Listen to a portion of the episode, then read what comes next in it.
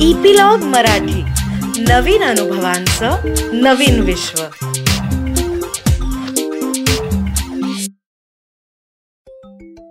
नमस्कार माझ्या चुलबुल्या दोस्तांनो. मी अनुपमा चुलबुली टेल्समध्ये तुम्हाला आज एक नवीन गोष्ट घेऊन आली आहे. दोस्तानो तुम्हाला अकबर बिलबराच्या गोष्टी आवडतात की नाही? मी पण लहान असताना मला या गोष्टी खूप आवडायच्या. कारण बिरबल ज्या हुशारीनी खुबीनी प्रत्येक अडचणींवर उपाय शोधून काढायचा ना ते वाचायला खूप मजा यायची. म्हणून आज मी तुम्हाला अशीच एक बिरबलाची गोष्ट सांगणार आहे. बिरबलाच्या घरी एकदा एक गरीब शेतकरी येतो त्याचं नाव असतं नेकीराम. तो बिरबलाच्या घरी येतो आणि बिरबलांना म्हणतो महाराज माझं नाव नेकीराम आहे. मी खूप गरीब आहे.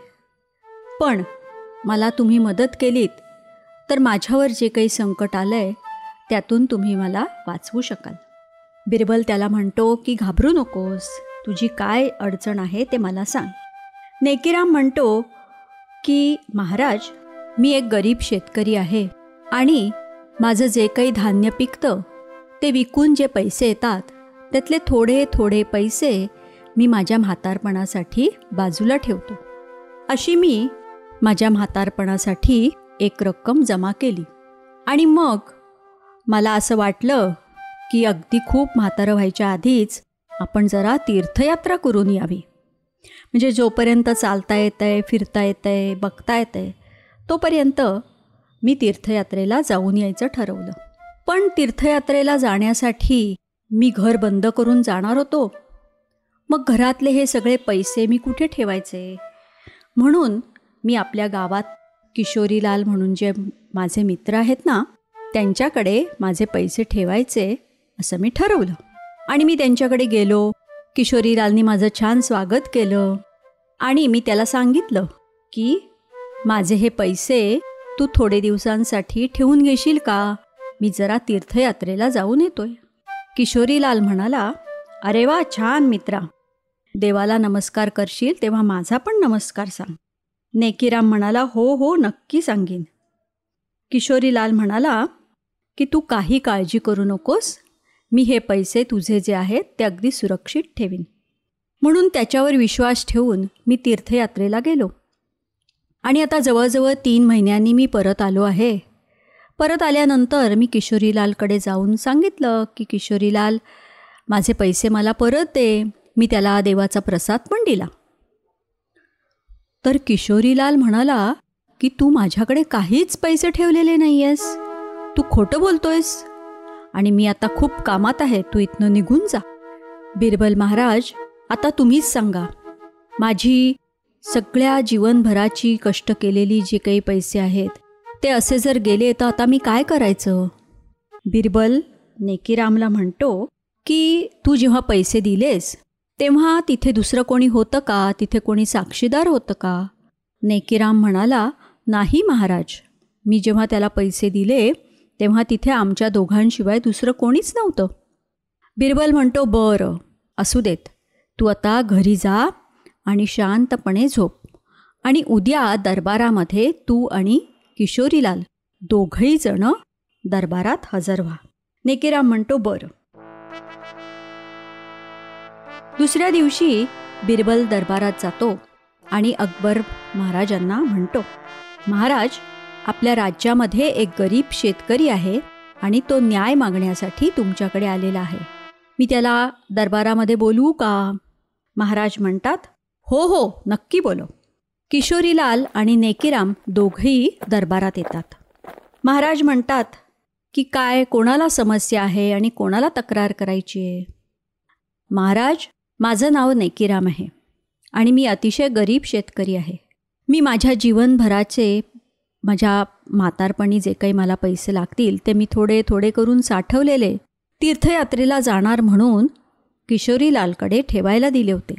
आणि आता परत आल्यावर मी त्याच्याकडे पैसे मागितले तर तो म्हणतो की माझ्याकडे पैसे नाहीत.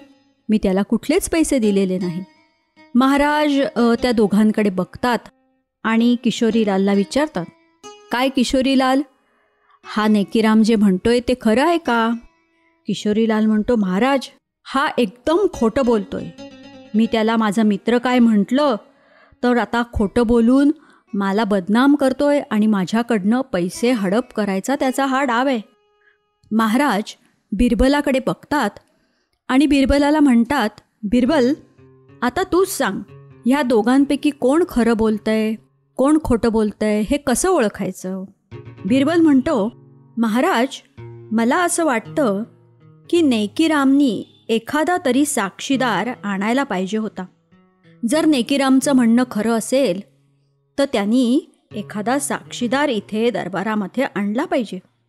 नेकीराम म्हणतो पण महाराज मी जेव्हा किशोरीलालला पैसे दिले तेव्हा तिथे कोणीच नव्हतं. बिरबल म्हणतो नेकीराम तिथे कोणीतरी नक्कीच असलं पाहिजे.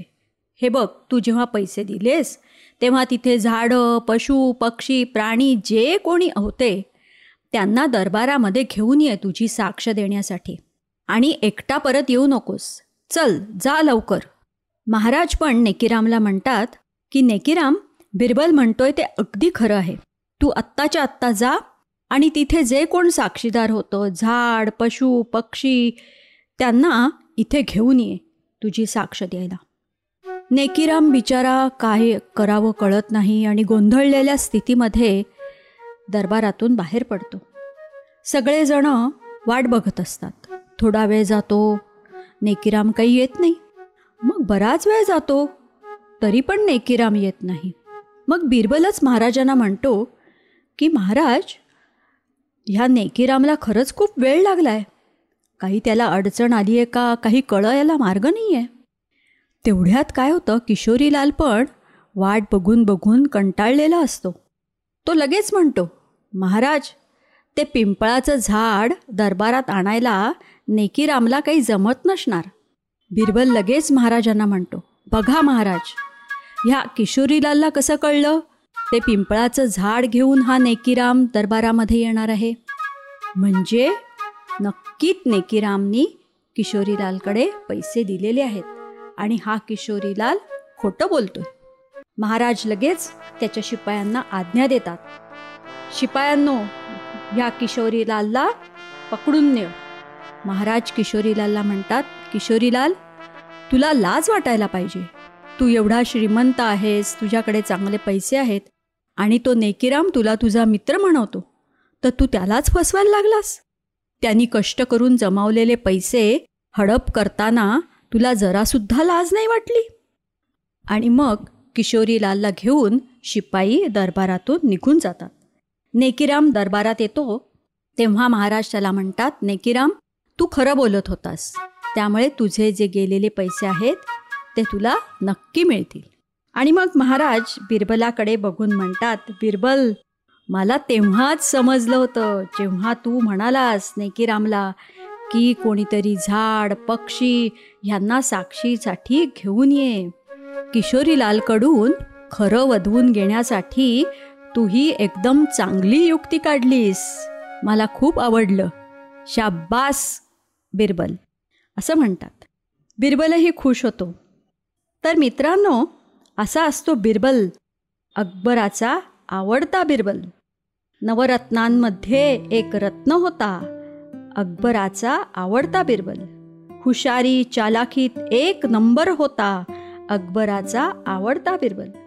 लहान मोठ्या सगळ्यांना प्रिय होता आणि चोर आणि खोट्या लोकांचा एकदम नावडता होता अकबराचा आवडता प्रिय बिरबल. लवकरच मी तुम्हाला एक नवीन गोष्ट सांगायला येईन. त्याची सूचना तुम्हाला एपिलॉग मीडिया वेबसाईटवर मिळेलच. किंवा जिओ सावन गाना ॲपल पॉडकास्ट स्पॉटीफाय ह्याच्यावर मिळेलच. तुम्ही पण ऐका आणि तुमच्या मित्रमैत्रिणींना जर ऐकायची असेल तर त्यांना पण सबस्क्राईब करायला सांगा. सांगाल ना? तोपर्यंत अच्छा!